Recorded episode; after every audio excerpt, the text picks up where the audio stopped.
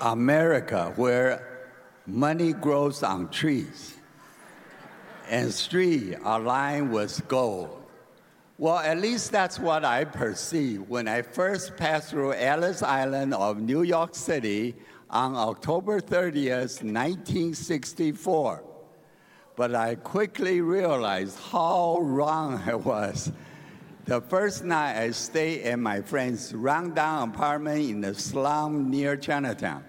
Even more surprising was the day after, October 31st, when little people were masked, ring doorbells, and said uh, trick or treat. I said to myself, what have I got myself into? and Angela, my college sweetheart, came a few months to America, then we married the next year. I, I also assume just because we were in love, we would simply live happily ever after. How naive I was. we were not Christian then. After years of unresolved issue and self-centered living, our marriage was a disaster. So with encouragement from both of our sons, we began the paperwork for divorce after 28 years of marriage. So on that year, May 15th, 1993, our son Christopher came home after his first year in dental school. He made an announcement I am gay. Since our marriage was hopeless, I did not work as a team with my wife to face this enormous challenge. Not only did I not comfort her, but I also accused her making our son gay. So my son's Christopher declaration affirmed my belief that we should all go our separate ways. Let him be, because there's nothing I can do about it besides. Isn't it more important to be happy? But my wife responded quite differently.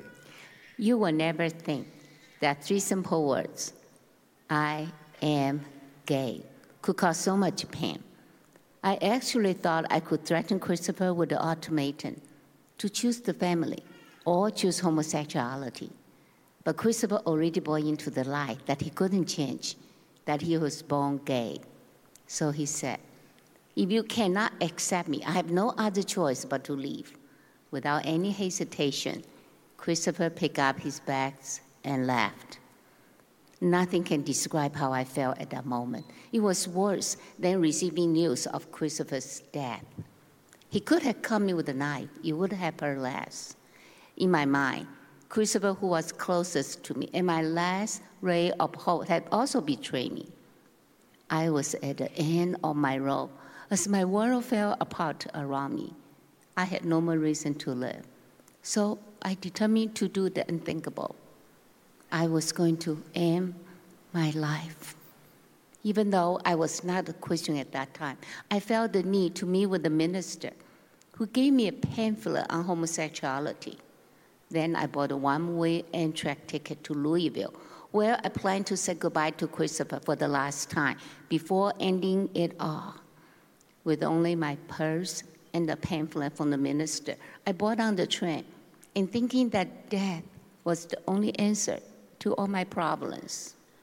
Never been much to read. On the train, I began to read a pamphlet, which explained the plan of salvation that all of us are sinners, yet God loves us in spite of our sin. God opened the eyes of my heart. Then I realized that just as God loves me in spite of my sin. I could love Christopher in spite of him living as a gay man. After arriving in Louisville, I called a number from the back of the pamphlet and was connected to a Christian lady who began to disciple me. For six weeks, I immersed myself into the Bible and felt as if I couldn't soak up enough. You see, I went to Louisville expecting to end my life. In reality, I did. One of my favorite verses today is Galatians 2:20. I have been crucified with Christ, and I no longer live, but Christ lives in me. The life I live in the body, I live by faith in the Son of God who loved me and gave himself for me. After six weeks, I got a phone call from the lady who was discipling my wife. The lady was very, very excited. She told me, Your wife has surrendered her life to Jesus Christ. She has been saved. I was not very pleased. I told her, This is not a good news. This is my worst nightmare because from now on, she has God on her side. But what I realized, her transformation was not a Sunday only change, but affected every aspect of her life. What she had was not religion, but an intimate relationship with Jesus Christ. Little did I know, God was also working on me. So I start go to church with her, and friend of ours invite us to a Bible study called BSF, Bible Study Fellowship, where we grow deeper into the understanding of love, God, and His Word. While studying the Bible in my church in BSF, I also surrendered my life to Jesus Christ. God became the glue God became the glue, kept our marriage together by drawing both of us to Himself. This was God's way for preparing us for the difficult years ahead as our son walked further and further away from God. For my childhood years, I was like most other Chinese American kids obey your parents, do well in school, and of course, practice piano. you see, I didn't fit in with the other American boys. I looked different, I acted different, and I had different interests. God didn't give me the gifts of music, of sensitivity, and Satan can't take away those God given gifts, but he can twist the perception of them. And from a young age, I was viewed and ridiculed as being effeminate. The first time I remember having these attractions was when I was nine years old, after I came across pornography at a friend's house at nine. At that young age, I was confused and afraid of those feelings. Without any parental guidance on sexuality, those magazines gave me a distorted view of sex, and they soon became my master. With pornography fueling my desires, I had my first encounter when I was 16 years old, but I kept my feelings hidden through high school, college, even the Marine Corps reserves in my early 20s, I started secretly going out to the gay clubs. Then, when I moved to Louisville, Kentucky, where I was pursuing my doctorate in dentistry, I no longer kept it a secret and I came out of the closet. I began living openly as a gay man, and I spent most of my free time in the gay clubs. And I went from relationship to relationship seeking intimacy and happiness, which I found temporarily, but it still left me feeling unfulfilled and unsatisfied. So I began experimenting with drugs. Now, to be really clear, not all gay men do drugs, not all gay men are promiscuous. Some are, some are not. But unfortunately, that is part of my story. And when I tell you it, I have to be honest. But I also need to be honest to tell you that when you encounter Christ, He will impact every aspect of your life. So I began experimenting with drugs, but like my classmates, I was poor, and if I was going to do drugs, I had to find a way to support my habit. Well, I did that by selling drugs. And I sold to friends, classmates, even a professor. You see, I actually thought I could live this double life of being a graduate student by day and a promiscuous drug dealer by night. But three months before I was to receive my doctorate, the administration expelled me.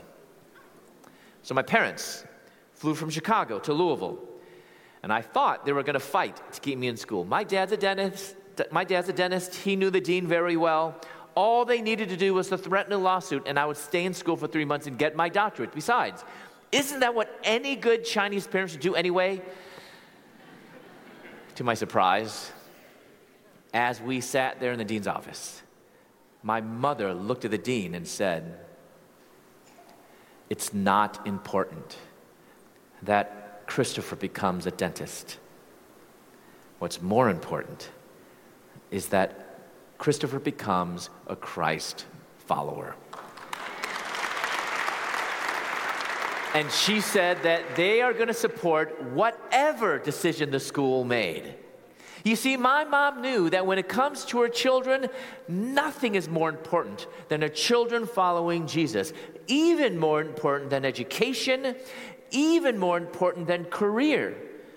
But you know, the reality is, many times people might go to church on Sunday and worship God, but then they will return home and worship idols. The idol of education, the idol of their career, the idol of their retirement plan. And in essence, we often force our children to do the same. Think about this. Parents, are you putting more emphasis upon your children getting their homework done on a daily basis, getting a better grade, getting into a good school, or should Christian parents be putting more emphasis, actually, the most emphasis, upon their children following Jesus. Nothing is more important, my friends, than following Christ. But I have to be totally blunt with you. I was not happy about my mom's decision. she wasn't on my side, I felt she was on the school side. So I moved further away from them to the big city of Atlanta, Georgia. And there, I quickly took over the drug scene in the gay community, and I became a supplier to other dealers in over a dozen states in addition. It was nothing for me to have multiple anonymous sexual encounters each and every day. Because according to the world, I had it all money, fame, drugs, and sex. I had exchanged the truth of God for a lie, and I began worshiping and serving the creature rather than the creator, because in my world, I had become God. Leon and I had no idea that Christopher was doing drugs, but we knew his biggest need was to know Jesus Christ as his Lord and Savior. So I sent him Christian cards several times a week, and I fill them with encouraging words, scripture, and hymns. At the bottom of each card, I sign, Love you forever, Mom. Little did I know he never read them and simply tossed them into the trash. My wife and I knew the only way if we want to see our son, we have to fly from Chicago to Atlanta. So we did. But on the second day, he kicked us out, not even allow us to call a friend to pick us up. Before leaving, I offered my son Christopher my very first Bible. Not surprisingly, he refused but I left it on his counter anyway and walked out. We found out later he took my Bible and threw it into the trash. It was more than obvious that he was totally unreachable and completely hopeless. But my wife and I committed not to focus on our own hopelessness, but on the promises of God. Along with over a hundred prayer warriors from our church, from BSF, we cry out to God for our son Christopher. My wife started to begin to pray a very bold but very dangerous prayer. Lord, do whatever it takes to bring this prodigal son to you. In her desperation, she fasted every Monday for eight years. Once fasted 39 days for our son Christopher. Every morning, she would literally spend hours inside her prayer closet, on her knees, reading the Bible, interceding for our son Christopher, praying for herself praying for me and pray for many, many others. She wrote out some of her prayers And following is one of that prayer. I will stand in the gap for Christopher. I will stand until the victory is won, until Christopher's heart changes. I will stand in the gap every day, and there I will fervently pray. And Lord, just one favor don't let me waver. If things get quite rough, which they may, I will never give up on that son, nor will you. Though the enemy seeks to destroy, I will not quit as I intercede, though it may take years. But I give you my fears and tears as I trust every moment I plead. I prayed those prayers for eight years, and it seemed that God was not answering them. But during those years, God did answer my prayers, just not in the way I expected. His answer for me was wait, be still, and know that I am God. Looking back upon those years when I prayed for change, God did bring change. The change was not yet in Christopher, but the change was in me and my husband. What God intended for that time was that we will be changed, that we will be transformed, that we will be trophies of God's mercy. Oswald Chambers said, We are not here to prove God answers prayer. We are here to be living monuments of God's grace. As we live out those years of waiting, we learn to walk and live as monuments of His grace as God drew us to Himself each and every day. Often, answer to prayer doesn't come quickly. And this definitely was not an exception. But my parents were unwavering in their faithfulness to intercede on my behalf. Like the persistent widow, my mother bombarded heaven with her prayers. She knew that it was going to take nothing short of a miracle to bring this prodigal son to the Father. And a miracle is exactly what God did. This miracle came with a bang on my door. I opened up my door, and on my front doorstep were 12 federal drug enforcement agents, Atlanta police, and two big German Shepherd dogs. I just received a large shipment of drugs, not my largest, but they confiscated all my money and my drugs, and I was charged with the equivalent of 9.1 tons of marijuana. With that amount, I was facing 10 years to life in federal prison. I'd started with a bright future among society's finest in academia, and I found myself in the ditch among society's despised in the Atlanta City Detention Center. So I tried calling my friends. You know those type of friends that say, whenever you need something, just, just give me a call. Those friends that actually get me more into trouble than anything else. Well, what I didn't know was I had a praying mother at home. Watch out. And she knew that as long as I had those type of friends around, I would find no need for God and no need for my parents. And remember, she loves bold prayers. Well, she had prayed specifically years ago that somehow, some way, God would cause all of those friends to desert me. And on that day, not one friend answered my collect call. So, mothers, beware of your prayers, they're gonna come true.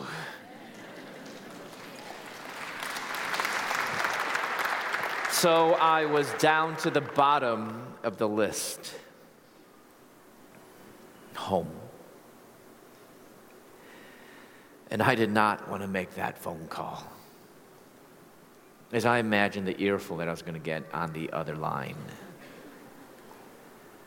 But my mother's first words were Son,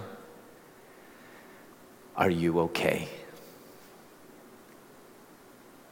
No condemnation, no berating words, just words of unconditional love and grace. The Apostle Paul says in Romans chapter 2, verse 4, that it's God's kindness that leads us to repentance. Notice how Paul is not saying that it's God's anger, it's not God's wrath, but it's God's kindness that leads us to repentance. And even on that miserable day, God was pouring out His grace and drawing me to Himself through the words of my mother. Actually, my mom was excited to get that phone call, if you can believe it or not, because I hadn't called home in years. And she knew without a doubt that this was God's answer to her prayers. So as she hung up that phone, fighting back the tears, she knew she had to do like that good old hymn says Count your blessings,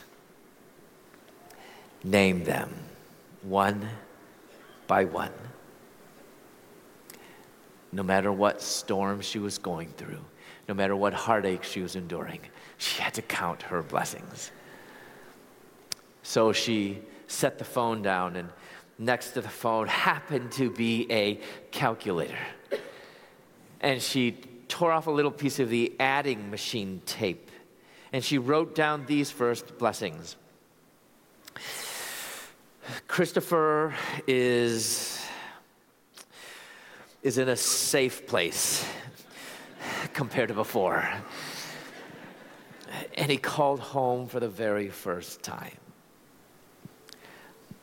as my years in prison passed, she kept adding to this list. And after my years in prison were done, this list of blessings is longer and taller than she is, both sides.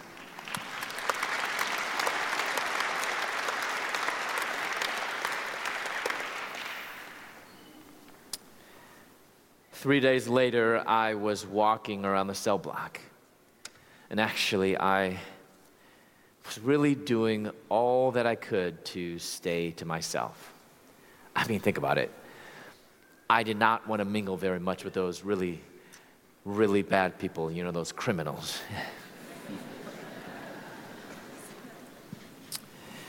I passed by this garbage can. And if you've never been to jail before, they don't take the trash out every day in jail. So the garbage was overflowing out of the can. It reeked. Flies were circling around it. And I looked at this pile of rubbish and I thought to myself, this is my life.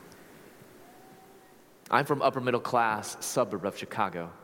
My father has two doctorates. I was only three months away from receiving my own doctorate. I had it made. But now I found myself among common criminals. Trash. With my head down, I was about to pass by that garbage can. But something on top of the trash caught my eye. I bent over, I picked it up and it was a Gideon's New Testament. I took that New Testament back to my cell and I opened up that good book. For the first time, I read through the entire Gospel of Mark that night. But let me tell you, I wasn't thinking this is Word of God, and I certainly wasn't thinking this is the answer.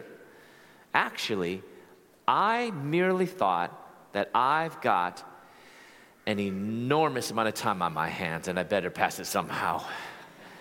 But some of you know what we have in our Bibles is not just ink on paper, but what we have in our Bibles, ladies and gentlemen, is the very breath of God and it is living and powerful and sharper than any double edged sword, able to cut through the hardest of hearts, exposing my sin, my rebellion, and it wasn't a pretty sight. And I thought things couldn't get any worse.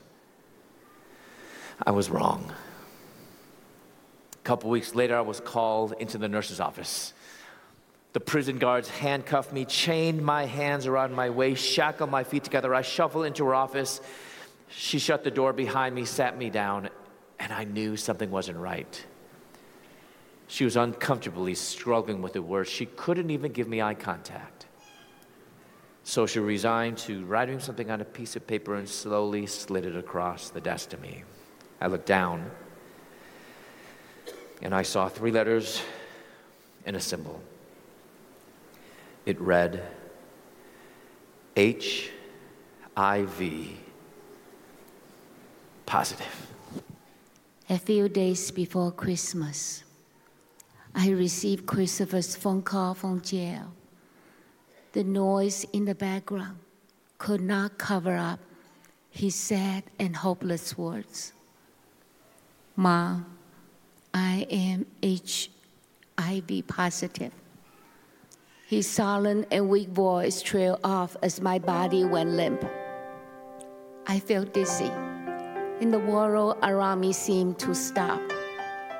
Ever since Christopher told us he was gay, I had lived with this constant fear that Christopher might one day contract this deadly virus. My worst nightmare was now a reality. Christopher was sentenced to six years in federal prison but news of his HIV status was like a death sentence, a verdict I could not accept. Hang up the phone, the pains of grief torn at my broken heart like a knife. Aimlessly, I stumbled up to my prayer closet. I dragged my heavy body into my prayer closet under the cross. I fell to my knees as stinging tears blurred my eyes. This affliction was more than I could bear. In the silence of my sorrow, a melody began to play in my heart. The soft and sweet string of a hymn filled my ears and repeat over and over. It is well it is well with my soul.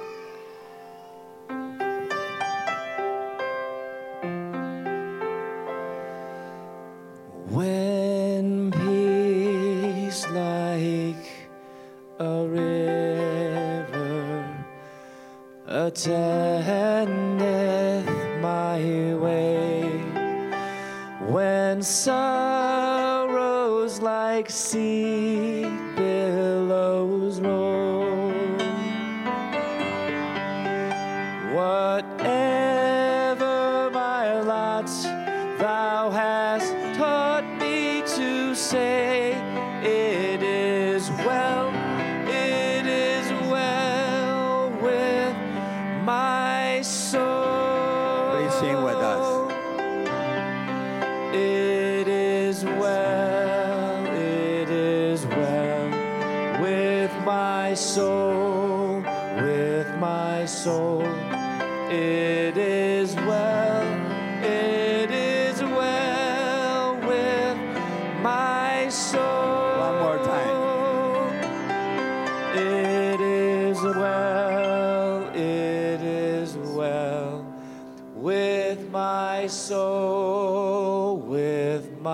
soul. It is well, it is well with my soul.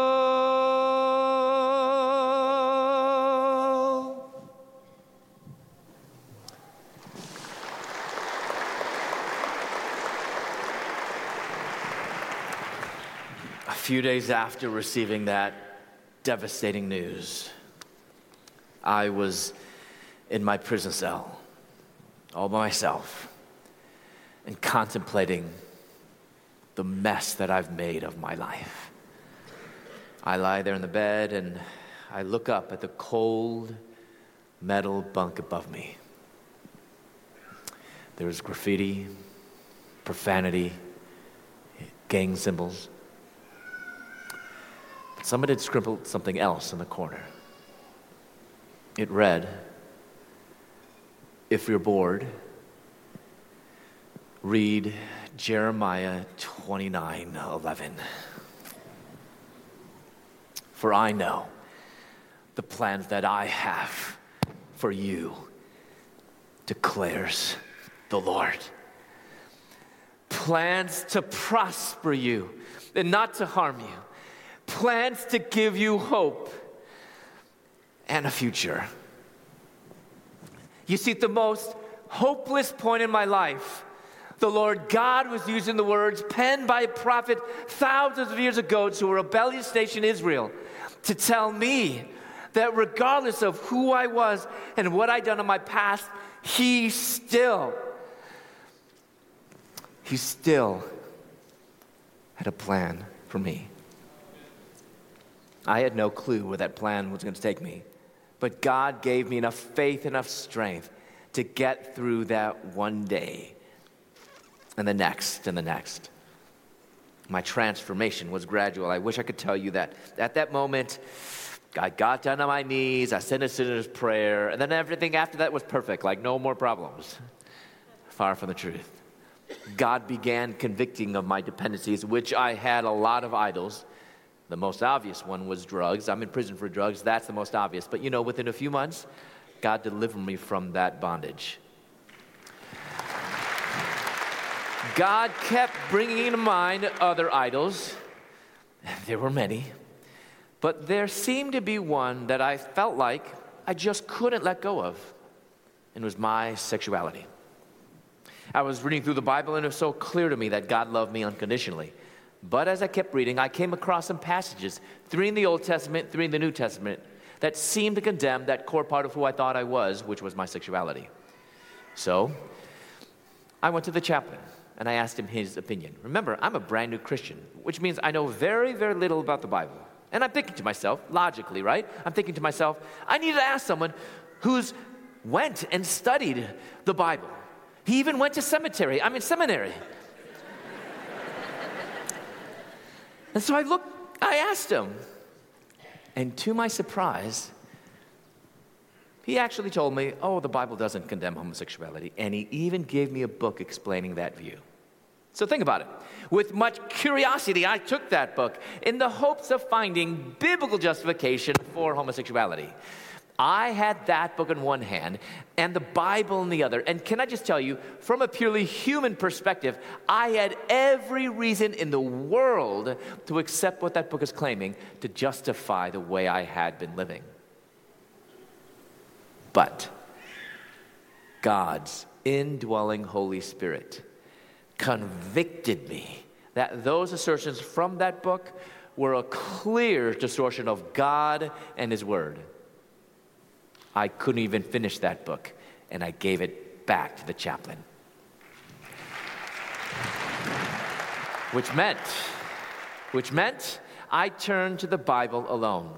And I went through every verse, every chapter, every page of scripture looking for justification. You know, I wanted to find any type of a positive affirmation. I thought, you know, let's just set aside these six passages that seem to condemn homosexuality, which of course we cannot. But I was thinking, let's just for argument's sake, let's set them aside and look at all the other verses in the Bible. See if there's anything that might actually bless homosexuality, that might actually have a positive affirmation for a monogamous same sex relationship. So I went through the whole Bible. I went cover to cover several times. I had time. I looked and I looked and I looked and I couldn't find any. So I was at a turning point and a decision had to be made. Either abandon God and His Word live as a gay man, pursue a monogamous same sex relationship by allowing my attractions, get this, by allowing my sexual attractions to dictate not only who I was, but also how I lived. Or abandon pursuing a monogamous same sex relationship. How? by freeing myself from my sexuality, by not allowing my desires to control who I was, and live as a follower of Jesus Christ. My decision was clear and obvious. I followed Jesus.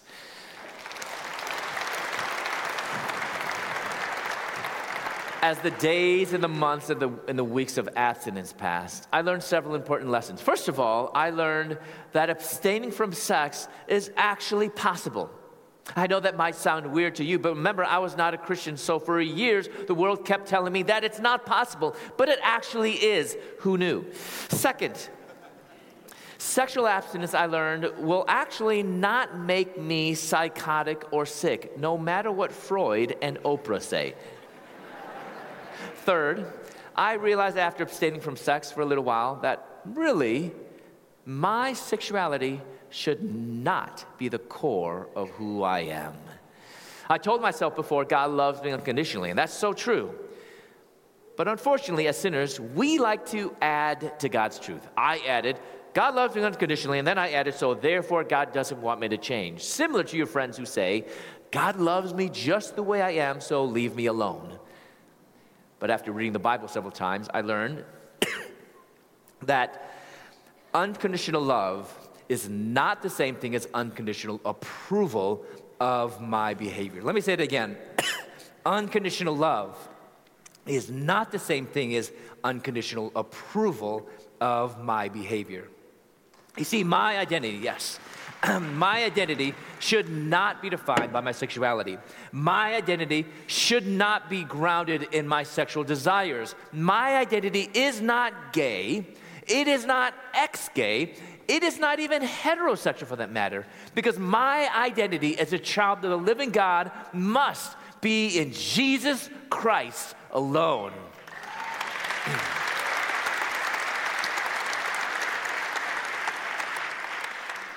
God says, Be holy, for I am holy.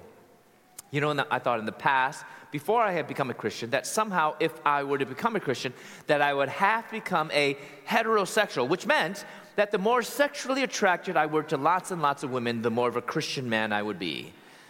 But I realized that even if I had opposite sex attractions, I would still need to flee temptation. I would still need to resist sin. So actually, heterosexuality might be the right direction, but it's too broad. It's not the right goal. Besides, God never commands us, be heterosexual, for I am heterosexual.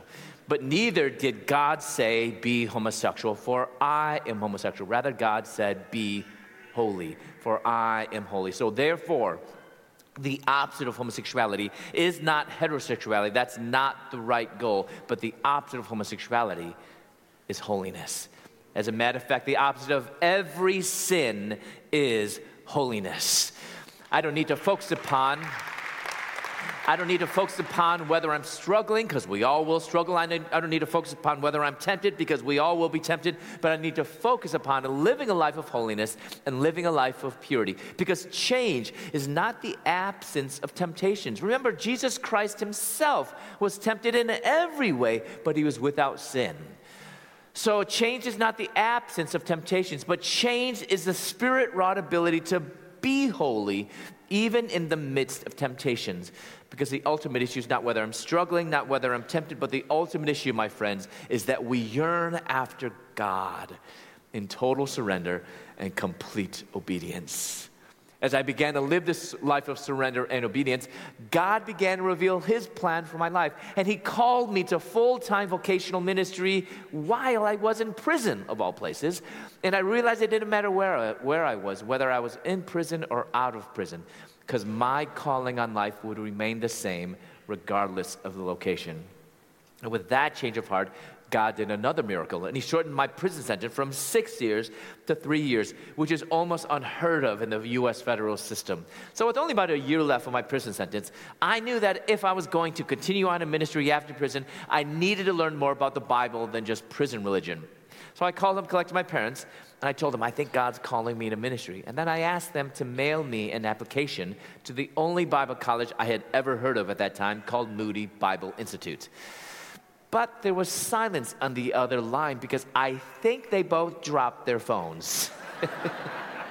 they mailed the application into me to prison. And I was so excited when I got it. I tore it open, began filling it out until I got to the last page where they asked me for references. Not from anybody, but these had to be people who knew me as a Christian for at least one year. I had some slim pickings in prison.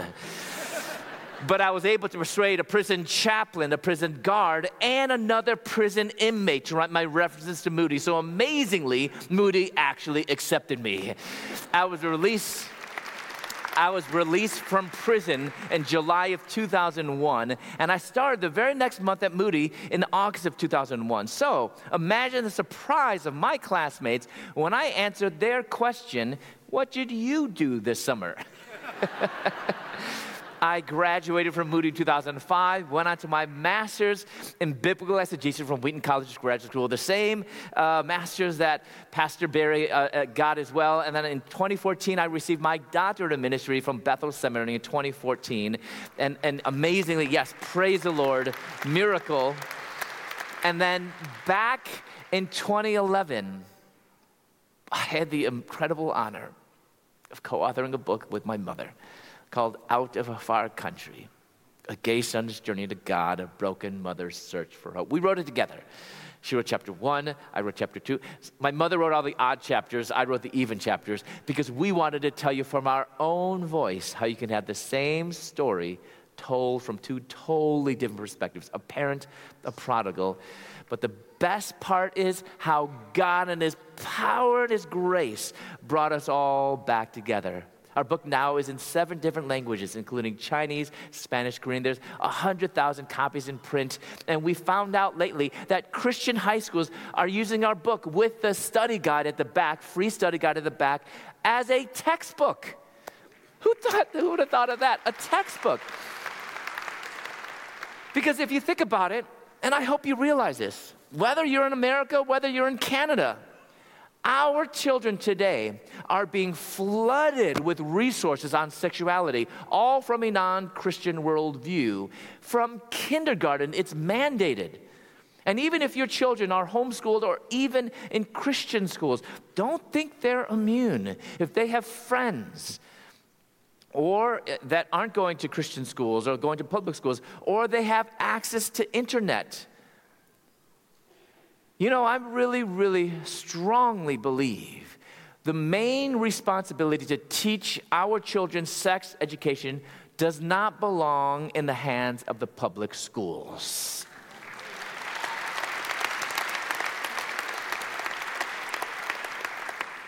And even the main responsibility doesn't, and I'm talking about the main responsibility doesn't even belong in the hands of the Christian schools if your kids go there, or even youth group. They better talk about biblical sexuality because where else are they going to talk about it? But you know who, where should be the main place? You know who has the main responsibility? Parents.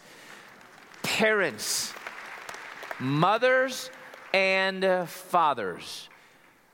Because I want to say something about fathers. Fathers, you teach your children to be responsible, to be courageous, to be bold.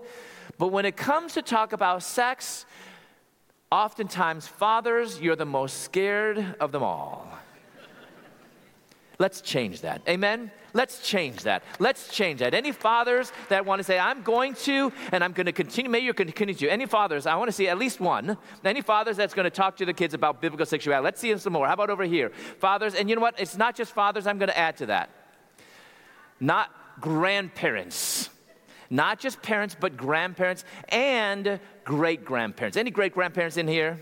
Great grandparents? How many grandparents? I want to see, raise your hands high. You know why I'm adding you? You have too much time on your hands. but to be serious, if you think back, grandparents, great grandparents, when you were younger, when you were a child, when you were a teenager, how much did you actually listen to your parents? Maybe grandparents, great grandparents, you have more of a listening ear to your grandchildren than the parents do. Let's not waste that. Let's use that to shape and form our grandchildren so they're not drowning in a sea of confusion. Actually, it's a tsunami of misinformation. So let's commit to that. We spoke at this church in Oklahoma and gave that, this challenge, and this grandmother ran back to our book table. She ran back to her book table. We have book tables uh, out here and, and, even in the satellites. And, and, and she ran back to the book table in Oklahoma and she's like, I need 10 books. She was really determined. I need 10 books. And I was like, Whoa, you just need one. No, young man, I need 10. One for myself, nine for my grandchildren. She said, I'm going to mail tomorrow every one of them, of them a book. I'm going to read it with them and I'm going to discuss it with them. A grandmother. That's a grandmother that's taking seriously the God given responsibility we all have to not expose, we're not exposing, we're equipping our kids, grandkids, great grandkids with biblical sexuality. Because silence is no longer an option. Amen? So, biblical sexuality, what is that? So, I wrote that intentionally to help us better understand. Because oftentimes, when we talk about sex, maybe your parents talk to you about sex, and it's something like this don't do this, don't do that, don't do this, don't do that. And actually, those are important messages.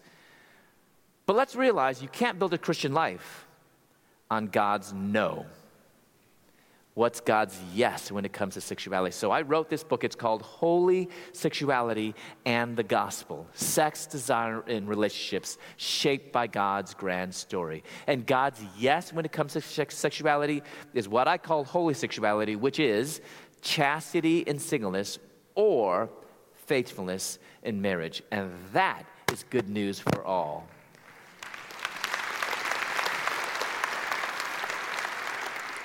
But God really has, uh, you know, given us back the years that the locusts have taken away. And my parents and I, we travel around the nation, around the world, about uh, as a two-generational ministry, talking about God's grace and God's truth on this issue of sexuality. And then, if that wasn't a big enough blessing, God has a sense of humor because He's brought me back to Moody Bible Institute, where I'm now teaching in the Bible department. So I went from prisoner to professor. How about that for a resume?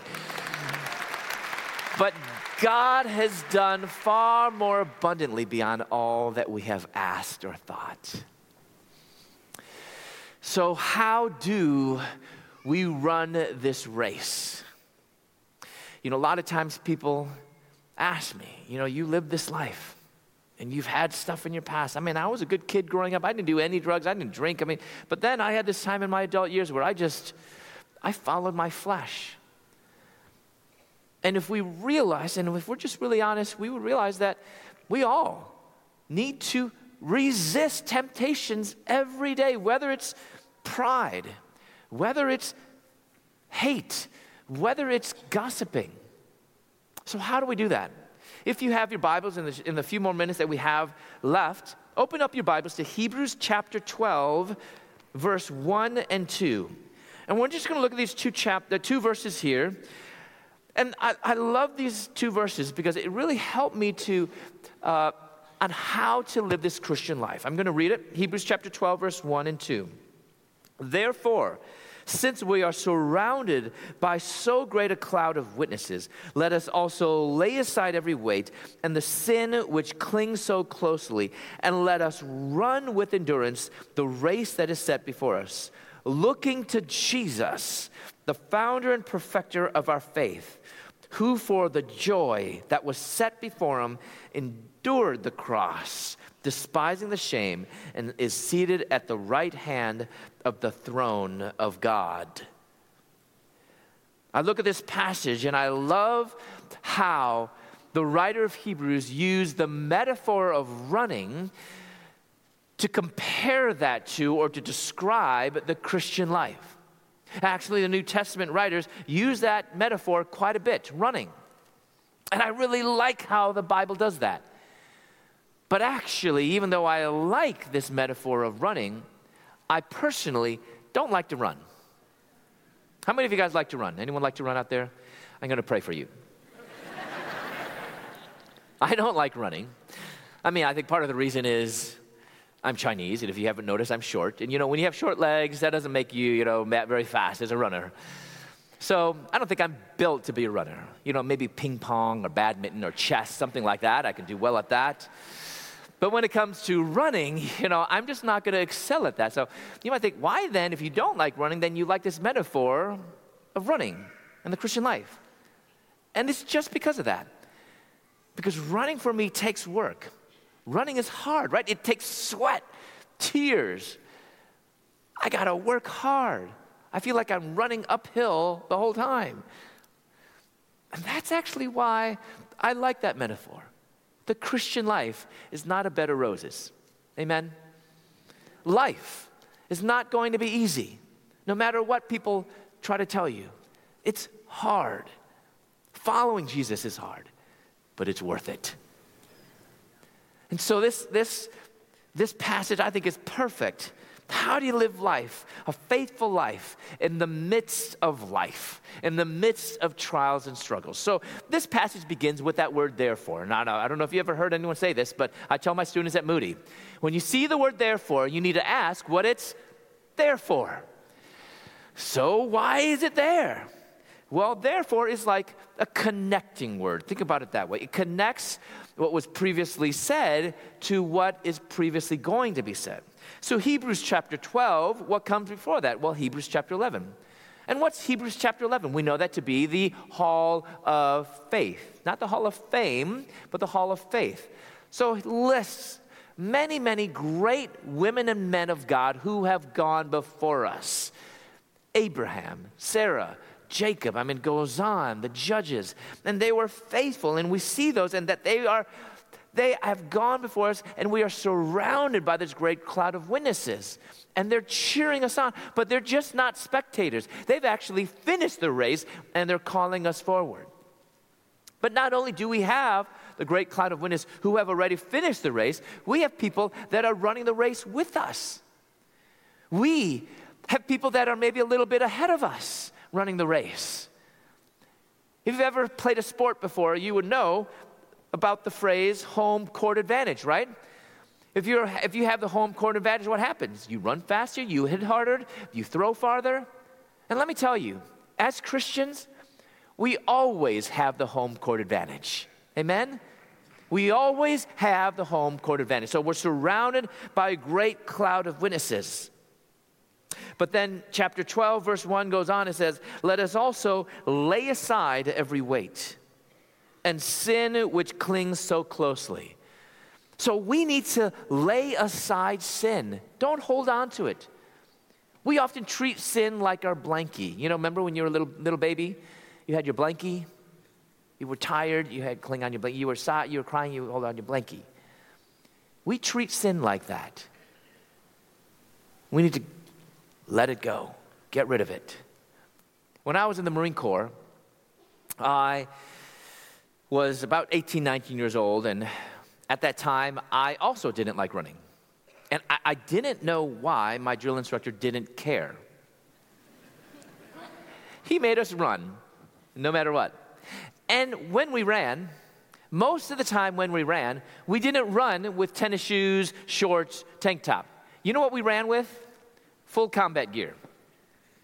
Our combat boots, which often felt like 10 pounds each. We would run with camouflage pants, you know, shirt, uh, the whole thing. We would run with our rifle. Remember, it's not a gun, it's our rifle. And then we would run with our backpack. I mean, this backpack was huge, so nothing like the cute, you know, little thingies you guys carry around to school, those, you know, with your kids. Not like that. I mean, it was this big backpack. And we would run with that for miles. I mean, it was 60 pounds. And I was in great shape. So after three months of boot camp, Marine Corps, we go through three months of boot camp. at the end, I was in fantastic shape. So I had furlough for about two weeks, and I, went home. And on furlough, I thought, you know, I'm in great shape. I don't like running, but I'm going to continue to run. So I got up early in the morning and I started running. But I decided not to wear full combat gear. I didn't want to freak out my guests, uh, my, my, my neighbors. So I ran in jeans, I mean, I, I ran in uh, short shorts and I ran in tennis shoes, uh, running shoes, and I ran with my tank top. And when I started running, I felt like I was flying. and you know why? I didn't have my combat boots on. I didn't have my camouflage gear on. I wasn't running with my rifle. And I was not running around with a 60 pound backpack on my back. But unfortunately, many Christians are running this Christian life with a 60 pound backpack on their back, and it's their sin. Get rid of it. lay aside. Jesus Christ tells us in Matthew chapter 5, the Sermon on the Mount, if your right, hi- right hand causes you to sin, do what? Put it behind your back? Uh, uh, put it in your pocket so you don't look at it. No. Get rid of it, cut it off. If your right eye causes you sin, put a patch over it, close your eyes, gouge it out. Jesus was telling us we need to be radical when it comes to getting rid of sin. Sin is cancer. Don't treat your sin and toy with it. We need to get it out, get rid of it. So we need to cut off sin. Third, you need to have, third, chapter 12, verse 1, it says, Let us run with endurance the race that is set before us.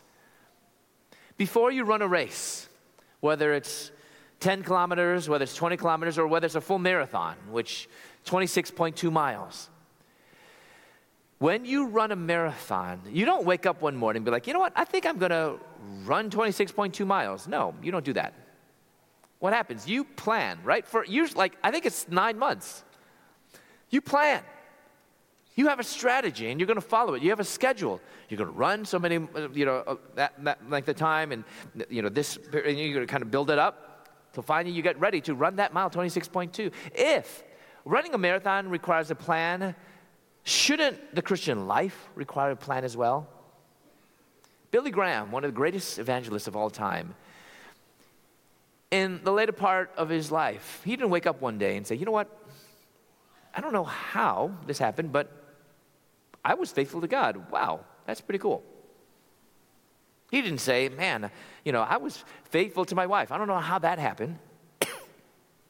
he had a plan. He knew early on in the beginning of his ministry his weakness. He liked pretty women.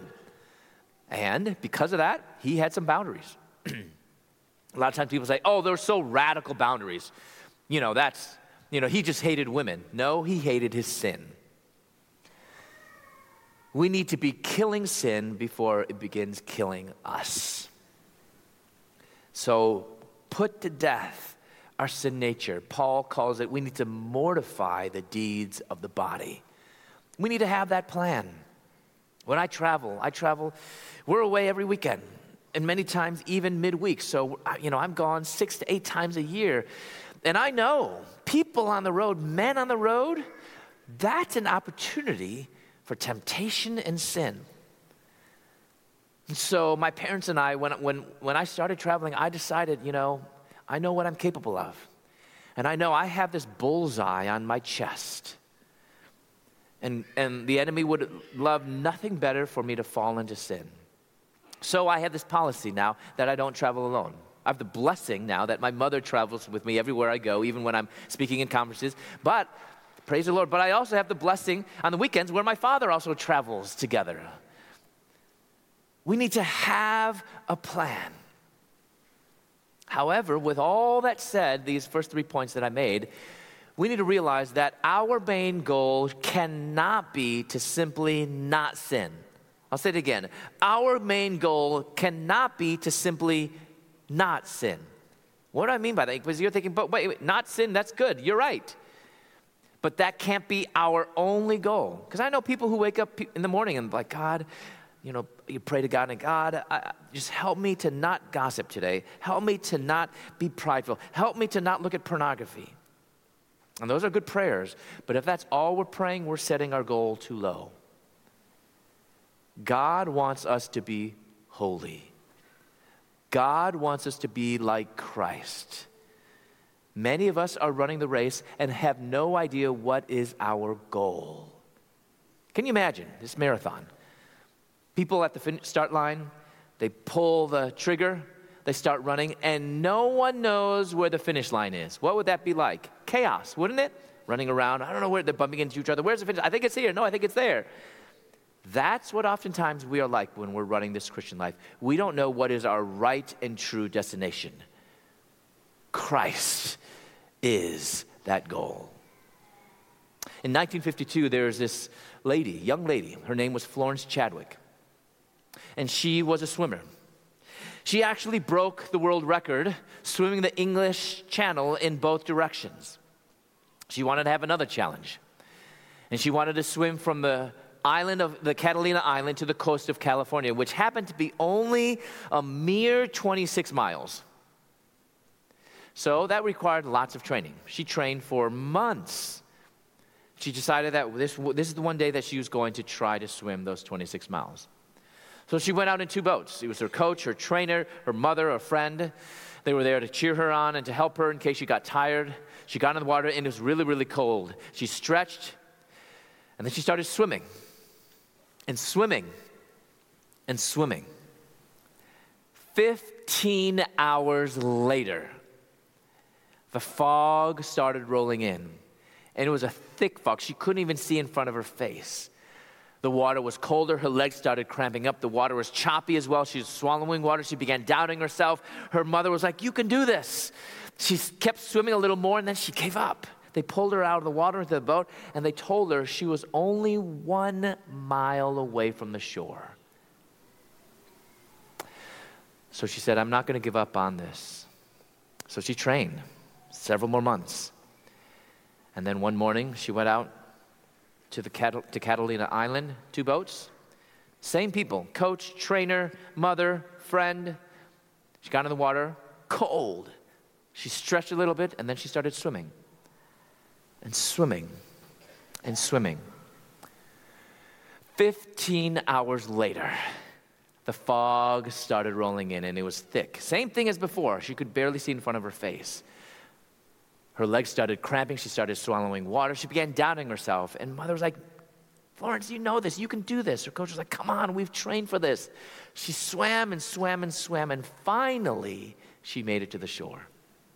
And when she made it to the shore, a crowd had started to gather, and there were reporters, and they all ran up to her and said, What's different this time? I mean, all the other weather conditions were the same. How, why is it that you made it to the shore this time? And you know what she said? It was so profound.